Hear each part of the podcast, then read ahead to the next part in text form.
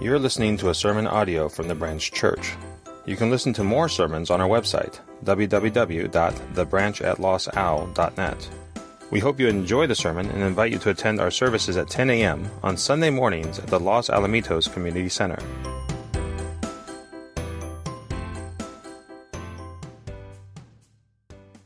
Good morning. I'm, I'm having to focus to not say good morning, Cypress Church. I know that would just embarrass me terribly, right? Uh, so, good morning, Los Al Branch. It's great. I thank you for having me today. Uh, it's good to be here. The reason Justin wasn't introducing me fully was because he couldn't remember my title. And here's why my official title is Executive Associate Pastor and Coach. I have the distinction of having the longest title of anyone on staff. I have also now the distinction of preaching the longest of anyone on staff, but I will try not to validate that for you today. Um, but Patsy and I have come back to Cypress. We're glad to be back. We had a six year vacation in another church that we were helping in Long Beach. So I thought because some of us know each other and some of I may be new to some of you, I thought I would do a short introduction to tell you a little bit about who is Terry. Yeah. So here here's the first shot. This is a picture of me when I was born. I was born at a very early age. And uh, as you can tell by the clarity on this picture, that there's a slight resemblance, but I don't know. But this is my parents my dad was 19 and my mom was 17 when I was born. It's like, are you serious? 19 and 17? Who, did, who approved this? Uh, obviously, no one consulted me, but uh, they were very, very young when they had me. Uh, very early on, I had career aspirations.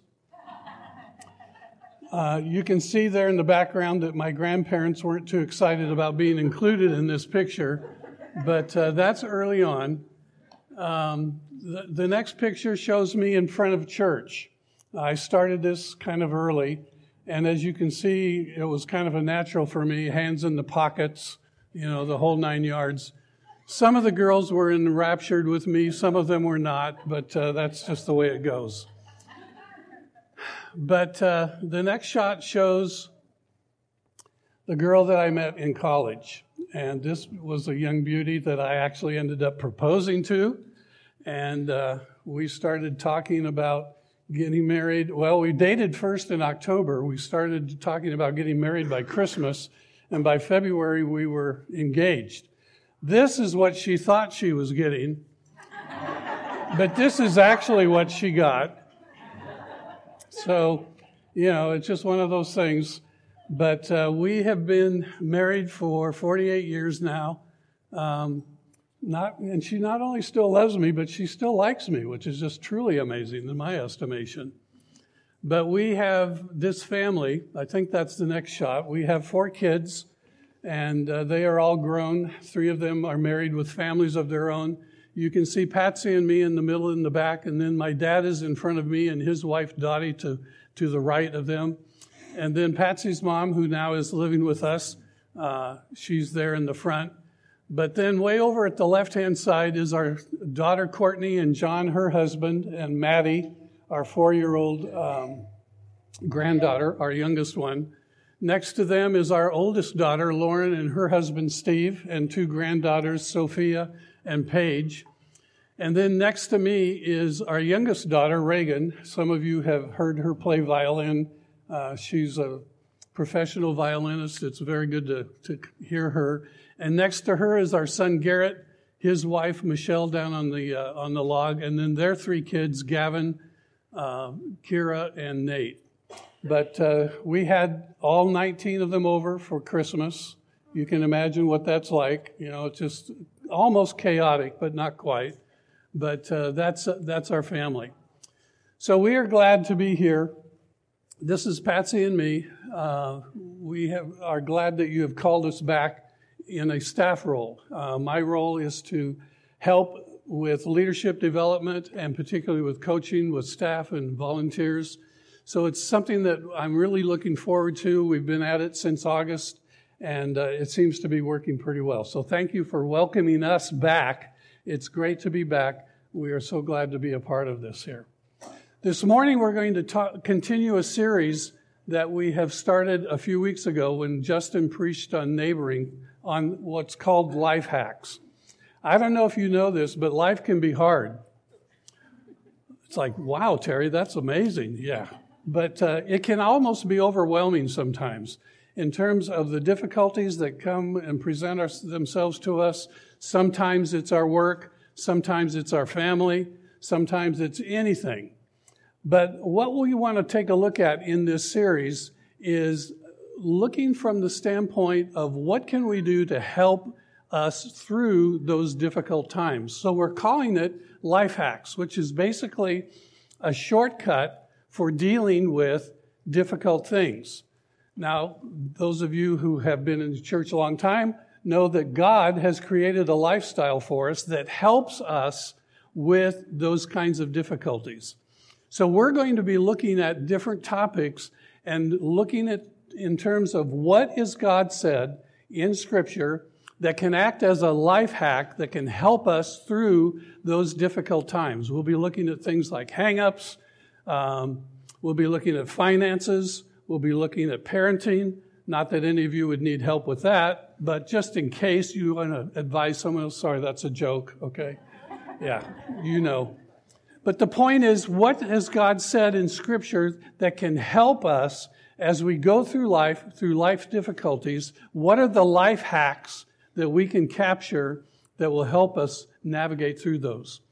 Today, we're going to look at our work.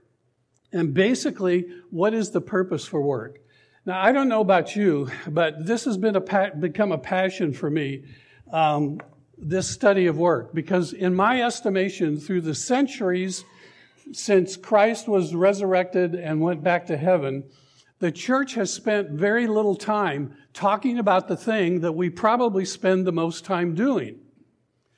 The church has not spent a whole lot of time teaching or preaching about work. Uh, Patsy and I have taken a church history course, and there was so little said about this. Now, they were dealing with important aspects. Don't misunderstand me. They were dealing with things like how do we figure out the theology of what God is saying through Scripture. But this idea of the scriptural uh, passages related to work were not ignored, they just weren't recognized or taught on in a prolific manner. But the last 50 to 75 years has been different.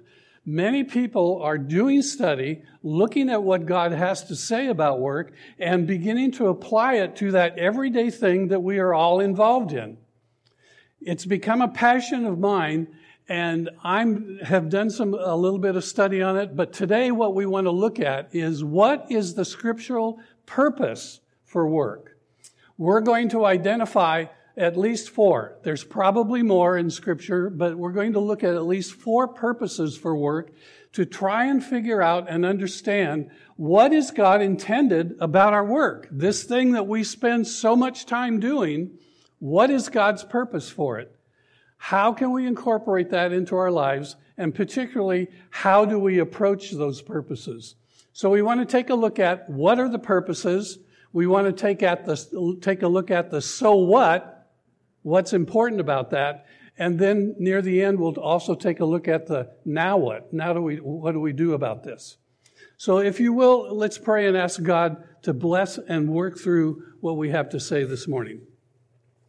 Father, we're grateful that you pay attention to what we do, what we're concerned about. And this morning, as we look into this topic, we're asking that you will bring clarity through what I say clarity for what the people will hear, so that we can understand what it is that you are after when we talk about work, what it is that you've designed into it, what you've intended, and we'll be grateful for you for what we learned today. For it's in your name we pray. Amen. Many of you probably look at uh, work kind of like this this lady here. Um, Post its all over the place. It's just like my work is so overwhelming. Can anybody relate to that? Yeah, all right. Or maybe you wish you were like this guy, where you, if you had just about 10 more arms, you could get more done. Anybody relate? You can raise your hands. This is not a rhetorical question, okay? All right, thank you. But it may be that we're looking at work kind of like this kid, where we're trying to change the tire on this tractor, and there's just no way that we're going to do that. This little guy is working for all his might. Anybody relate? Okay. So the point becomes how do we approach this thing that we are all involved in, but that can be so difficult? The thing that is uh, many times challenging for us, and why are we asked to do it? Um, many Christians think that work is actually a part of the curse. That when Adam sinned and God said that you're going to have consequences from that, that work became one of those consequences. We'll show you in a few minutes that that's not what the scripture actually has to say. Work is not a curse, but the curse did impact our work. And that becomes very instrumental in terms of how we go through our daily lives. So as we look at this whole issue of work and how can we respond to it, the point becomes what did God actually intend for work? George Orwell kind of summed it up by saying this Let's face it, our lives are miserable, laborious, and short. And that's the way some of us feel. If, if you haven't felt that way, maybe you're not working that hard. But the point becomes, the point becomes, it feels that way sometimes. And is that what God intended for us in work? I don't think so. I don't think so. And I would like to share with you uh, some scriptural passages that will give, hopefully, a different perspective. King Solomon summed it up like this in Ecclesiastes 2:23, where he said, "For his days are full of sorrow and his work is a vexation. Even in the night his heart does not rest. This too is vanity." So King Solomon, probably the wisest man who's ever lived, recognized that work is hard. And it can be a vexation sometimes. But there's other passages in Scripture that we're going to look at that will show a different perspective. Not that this one is wrong. He was giving an observation based on his perspective, what he had experienced up to that point. But work can be hard. I want to recognize that. And I don't want to discredit the idea that work is hard. In this day and age, uh, in our society, work can be hard. But there's still some things that God has in mind for us through our work, and that's what we want to look at. So we're going to look at four purposes for work um, as we go into this and do it from a scriptural standpoint. I'm going to define work in a broad perspective. Um, it's going to be not just work that we do that we may be employed to do or work that we get paid or not paid to do. It's going to be work that we, ex- that we extend energy into doing. The definition I'm going to use is basically that it, work is purposeful activity intended to accomplish a task. So maybe some of you are, I don't know, uh, stu- are workers in a factory. That would be work. Some of you are workers as teachers. That would be definitely work in my estimation. Uh, some of you are students. You're working as a student. So the point is, we're going to look at work in a broad sense of the word, not just what we get employed to do, not just what we get paid to do, but in the broad sense of the word, things that we do that are intended to accomplish a task. Okay, so kind of keep that broad perspective in mind as we go through the next few minutes. So, the first purpose then for work. And you've got notes there in front of you. Um, some of you, if you need a Bible that you would like to look up the verses that we will uh, take a look at, we've got a Bible to, to loan to you. Pardon? Raise your hand. Okay. Raise your hand if you would like one. All right. Great. So, the first purpose for work is that we were created for work. If you go back to the first verse in the Bible, it says, And God created the heavens and the earth. And later on in chapter 2, verse 2, he refers back to that. God refers back to that and says, That work that I did was good. So, all of creation that he did, he calls work. He actually extended himself to accomplish a task. Now, we also know that in the second chapter of Genesis that he created man in his image. He created us to be sim- very similar to God himself. So the conclusion would be that we were created to work. If God works, we work. He created us to do that.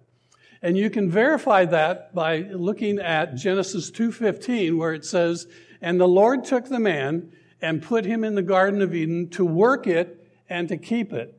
So the very first thing that God asked Adam to do based on the Genesis account is that he does some work. He's going to be the caretaker for the garden of Eden. This is what God had intended. He created Adam and consequently the rest of us that we would be working. Consequent, and this all happened before Genesis 3, where Adam sinned and the curse was instilled. So my point is, we can conclude that work is not part of the curse. It was intended from the outset. But the curse has impacted our work. And God said that would happen for Adam, that the, he would have thorns and sweat of the brow and so on and so forth. So there is an impact to our work, but the point here is that we were created to work. It's part of the way we do things. Think about how much time you spend working. So much of our day is spent in some sort of activity intended to accomplish a task.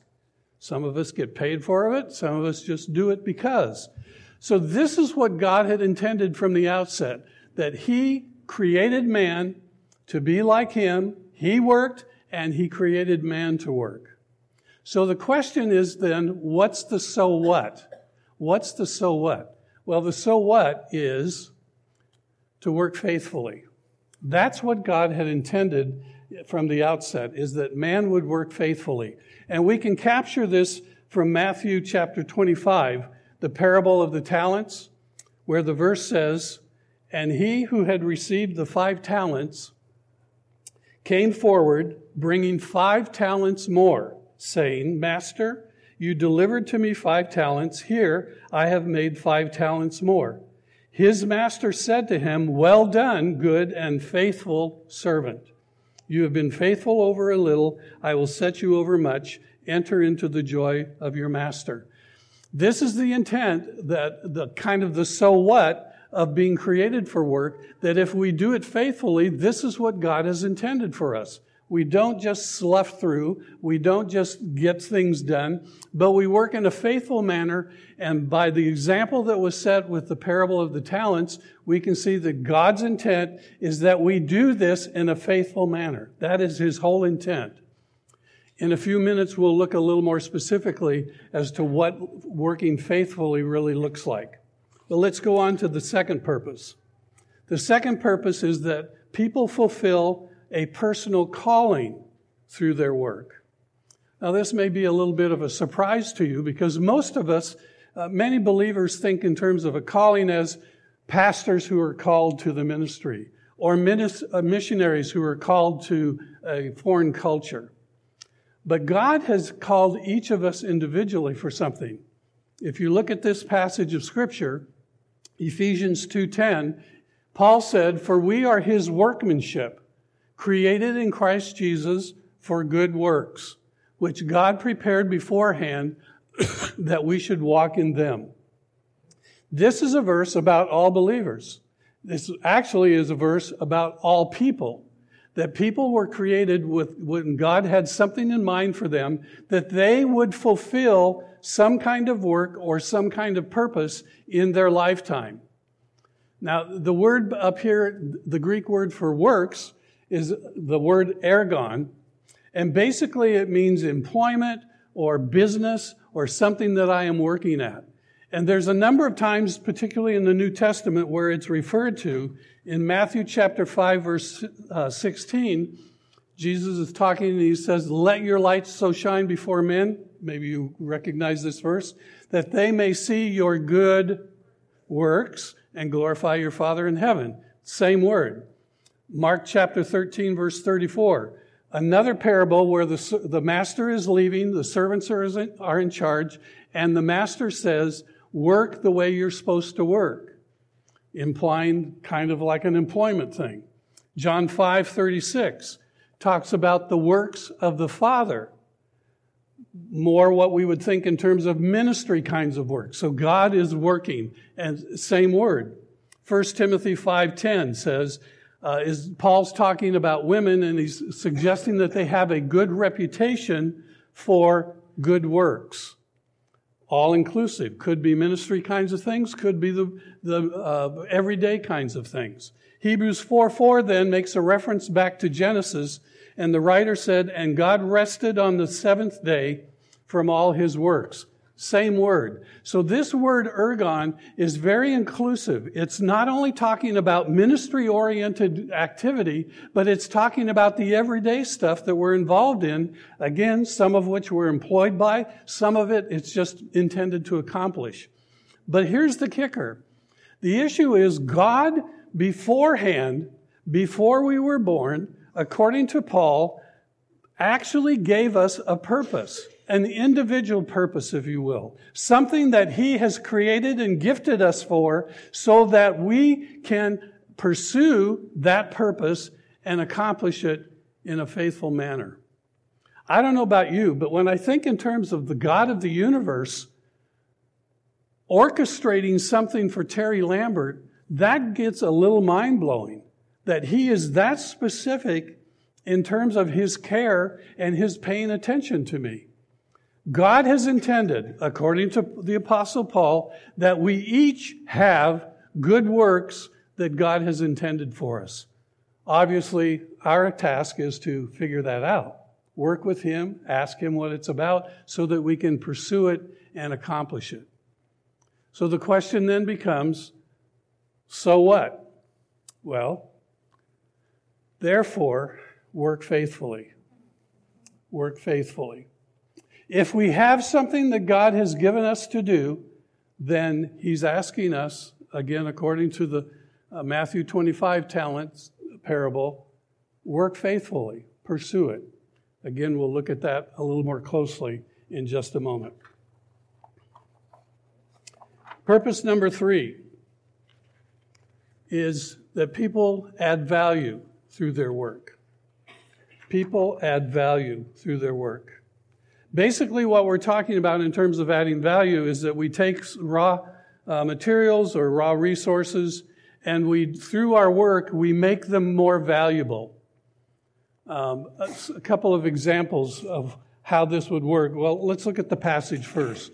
Matthew 25, verse 20 says, And he who received the five talents came forward, bringing five talents more, saying, Master, you delivered to me five talents, here I have made five talents more. Again, a reference to the same parable, but the point is, this servant and the second servant also took their five talents and took their two talents and made them more. They added value to what they had been given. That's one of the purposes of work. We don't work just to bide our time. We don't work just to get through the day. We don't work let me say this, just to earn a living. We work in terms of adding value to something that we've been given, and we want to increase the value of it. Let me give you a couple of examples. If you're a teacher, if we're working to add value, your students are better and more knowledgeable after you've taught. If you're a machinist, your object that you're machining is more purposeful after you've worked on it. If you're a retail associate, your transaction gives the customer a good product and a good experience in pursuing it. If you're a manager, your subordinates are better equipped workers because of your influence. If you're a homemaker, your family is able to live their lives and do their work well. If you're a student, you're learning what you need to prepare for life. So those are examples, at least from my perspective, of adding value because of the way we work. It's what God has intended. He hasn't intended us just to go through the motions, but to actually accomplish something and to add value as we go forward. What's the so what to this? Can you guess? Yeah, to work faithfully. Okay? to work faithfully so that we are truly adding value as we pursue our work.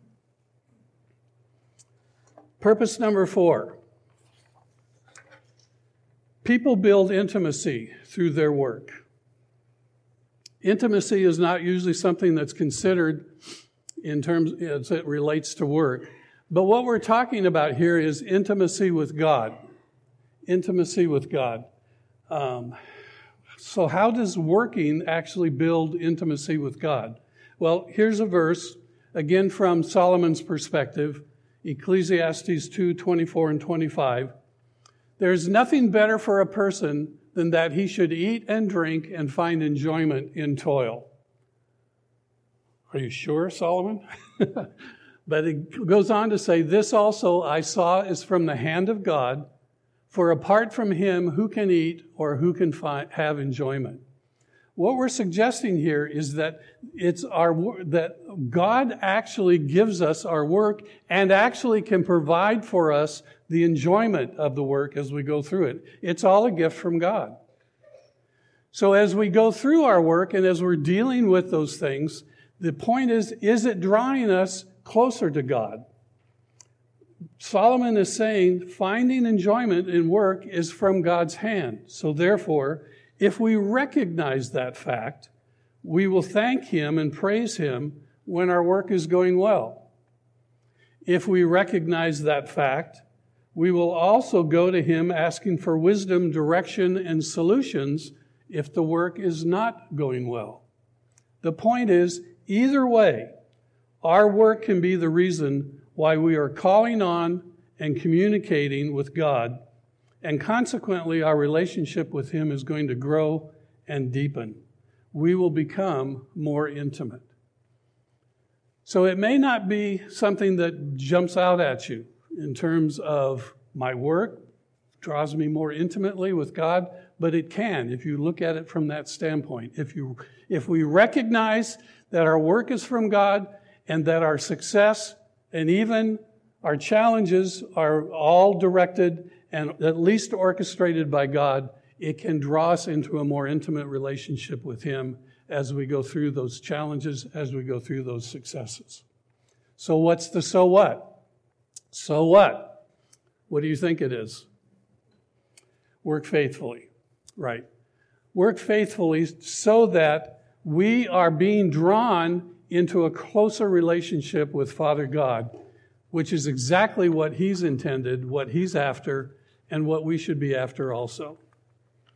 So these are the four purposes that I would like to draw your attention to. Now, what I'd also like to look at, though, is what does this working faithfully really look like? How do I do that? What's the difference between working faithfully and working unfaithfully? Well, it has to do with a verse that is also in Ecclesiastes, chapter 9, verse 10, that says, Whatever your hand finds to do, do it with your might. For there is no work or thought or knowledge or wisdom in Sheol to which you are going. Sheol here, the reference here is basically to the grave. And what Solomon is recognizing is that once you die and you're buried, your work is done. There's no more gaining wisdom, there's no more accomplishing stuff. It's over. Now, we understand, and if you look into this further, we know that we're going to be working and doing things in eternity. But for the purposes of this life, the grave ends it. And so, what he's saying is, up until that time, working faithfully is basically working with your might. You give it your best. You give it your best shot. You work focused on what it is that you're trying to accomplish at that particular time. That's what Father God is trying to say to us. That's what the parable of the talents is about. Working faithfully, giving it your best effort so that you are accomplishing the purposes, that you recognize that you were created that you've got a personal calling, that you're adding value, and it's building your relationship with Father God. By doing that faithfully, by giving it your best effort, you will be accomplishing those purposes in a way that will benefit you and will glorify Father God. Here's some examples. Um, if you look at these people, this is one thing that you probably don't want to do. Whatever you do, always give 100% unless you're donating blood. Okay? There's a cautionary, yeah, okay. But it's more like this young guy. He's young, he's got that determined look on his face. He has a big task ahead of him. The ball is, is obviously too big for him. But he's giving it his best. You can see by the look on his face that he is intent on accomplishing whatever it is that he's about to do. That's the kind of intent that we're looking at, that we're talking about here. That you are giving your best effort to accomplishing the task that's ahead of, ahead of you. Here's some examples. If you're a teacher, you do your best effort so that your students are better and more knowledgeable after you've taught. If you're a machinist, you do your best effort so that the object that you're machining is more purposeful after you've worked on it. If you're a retail associate, you give it your best effort so that the transaction gives the customer a good product and a good experience. If you're a manager, you give it your best effort so that your subordinates are better equipped workers because of your influence. If you're a homemaker, you give it your best effort so that your family is able to live their lives and do their work well. If you're a student, you give it your best effort so that you're learning what you need to know in order to function in life. It all has to do with attitude. What is our attitude as we go through? If our work is going well and we're enjoying it, it's easy to have a good attitude and give it your best. If work is not going well, you're having challenges, then sometimes that takes a little more effort, that you have to decide that you are going to give it your best effort. But that is what Father God is asking of us in those four purposes to work faithfully. It's to give it your best effort regardless. In the parable of the talents, we don't know which of those guys had the tough situation. All we know is what they got done. That's, they were faithful and they were recognized for their faithfulness. That's what Father God is asking of us. Whatever it is that the work that we're involved in, He's asking us to be faithful, to give it our best effort. I'd like to share with you um, an episode in my life, in my career, that I think illustrates this. And you'll have to pardon me because I don't, I'm not saying this is the way it always works or this is the best way. I'm trying not to brag, but I would like to give you an example of how this actually plays out. I worked for Toyota Motor Company, Company for four years in a project that they called the Signature Initiative. It basically was a uh, initiative that was training dealership managers on how to do personal, on how to do uh, performance improvement so that it would make the customer's experience better.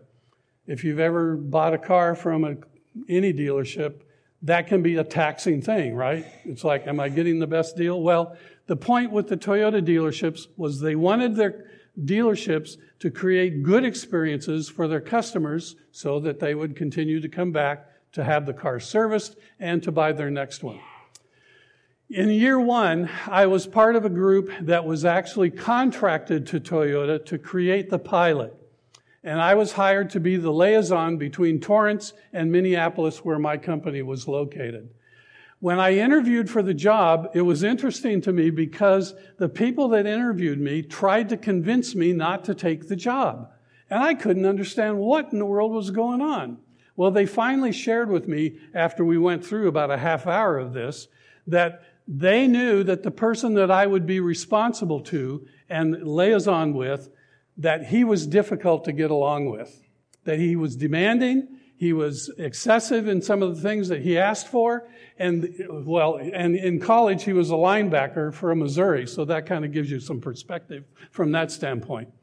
But the point was, they were preparing me that if I really wanted to do this, that I would be prepared to meet this man's expectations. Well, I determined at that point I was going to meet his, I was going to do whatever was necessary in order to make sure he looked good and that we got done what needed to be done. In year two, after the pilot was finished, Toyota brought the project in house to continue its development and continue its progress. And my boss, the guy that I was working with, asked me to come in and work directly for Toyota to do that because of the year that we had spent together. That was a great opportunity for me because I not only got to uh, learn more about the car industry, but I got to exercise some gifts that I have. It was amazing. But there was a key time at the beginning of that project after they brought me in that was very, I don't, it was amazing to me because my boss, this guy that had been the difficult person, he now, I was directly responsible to him. One of my responsibilities was to manage six outside vendors, some of whom were competitors, and I was supposed to manage what all they got done. My boss came to our first meeting with those six vendors. He sat in on the meeting, which was fine with me, but in about 10 or 15 minutes, he got up and left. It was the greatest compliment that he could pay me because what he determined in those opening minutes was that I knew what I was doing and I was able to handle this. There was no need for him to be there. It was a great compliment to me. He then retired in, in year three, and I was asked to take his place. And we continued the development of the program. I actually worked it for two more years. The outcomes to that program for me personally was financially, it was a good one. It was very good. The influence that it had in the Toyota uh, company was very significant. Some of those dealers are still participating in the signature initiative, but it gave me the opportunity to learn a lot about the automotive industry that I would have not been able to learn any other way, and gave me the opportunity to then, for the next 13 years, work for about three different car makers in other projects. It was a great opportunity it was probably one of the best I've ever had. This is my point. I saw the thing as something that I could do, but it was going to take a good effort, and I gave it my best effort. It paid off for me personally, but in another sense, it also honored Father God because the steps that it continued to progress were such a way that it showed that Terry was working hard my colleagues didn't necessarily know I was working for God, but Father God did. I was fulfilling my personal call for that moment in time. I was adding value. I knew I had been created to do this kind of thing, and it really was drawing me closer to Father God through the process. So I say this as an example of this is the kind of thing that Father God is after. He knows that He's created us for this. He knows that we have a personal calling. He knows that we can create and add value because He's given us giftings to do that. And He knows it will help build the intimacy between Him and us, which is exactly what He wants.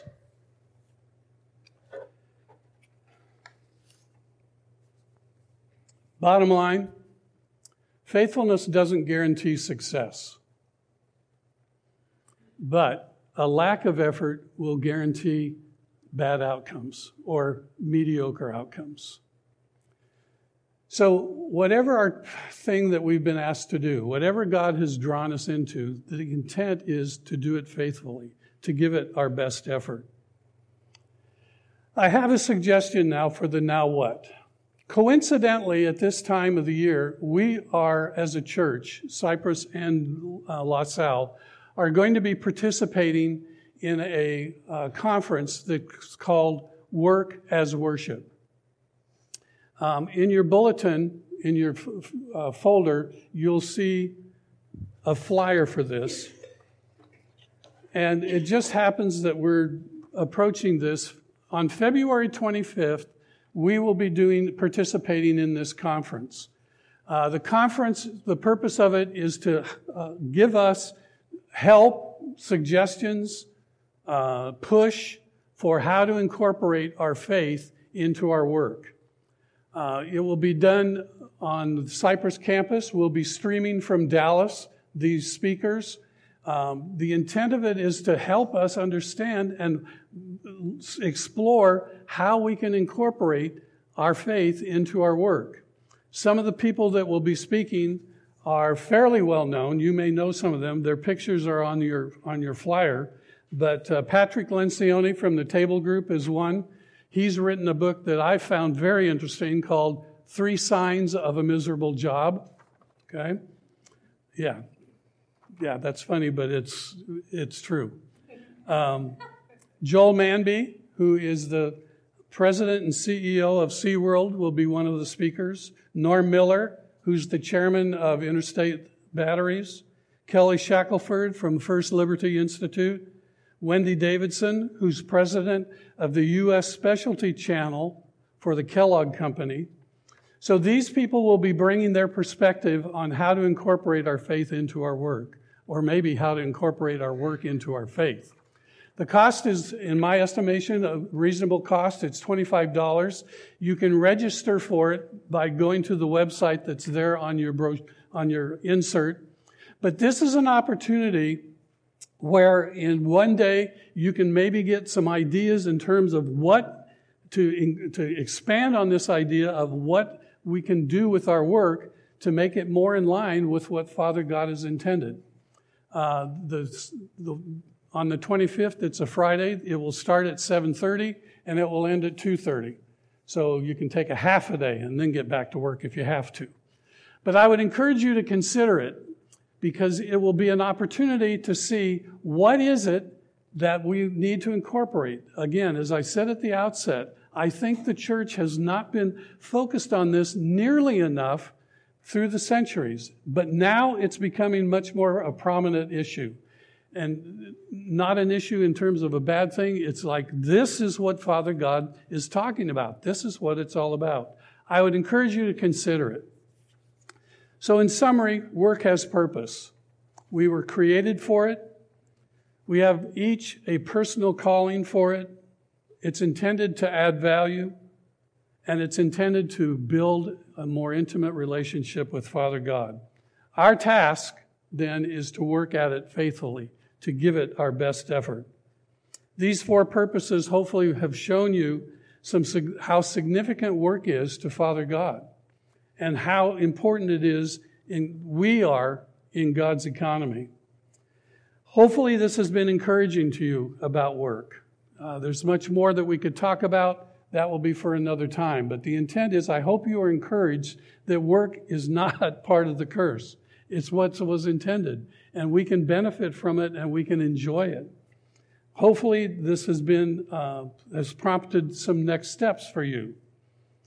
I would suggest that you take a minute and ask yourself, what is Father God saying to you right now, based on what we have been talking about for the last few minutes?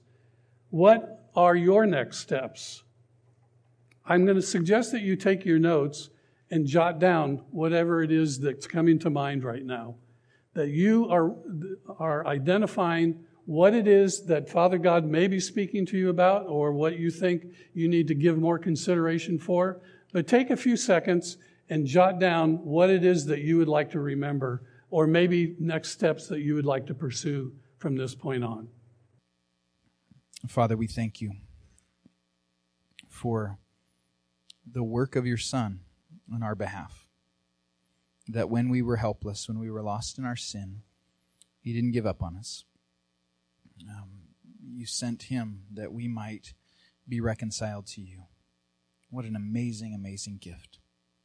May we never take lightly the gift that has been offered to us, and may it shape us. May it shape every aspect of our lives, not just how we worship together on Sunday mornings, but in how we function Monday through Saturday as well, and, and how we work in the places that you've called us, um, in our homes and in our workplaces, and everywhere in between. Thank you, Father. In Jesus' name, amen.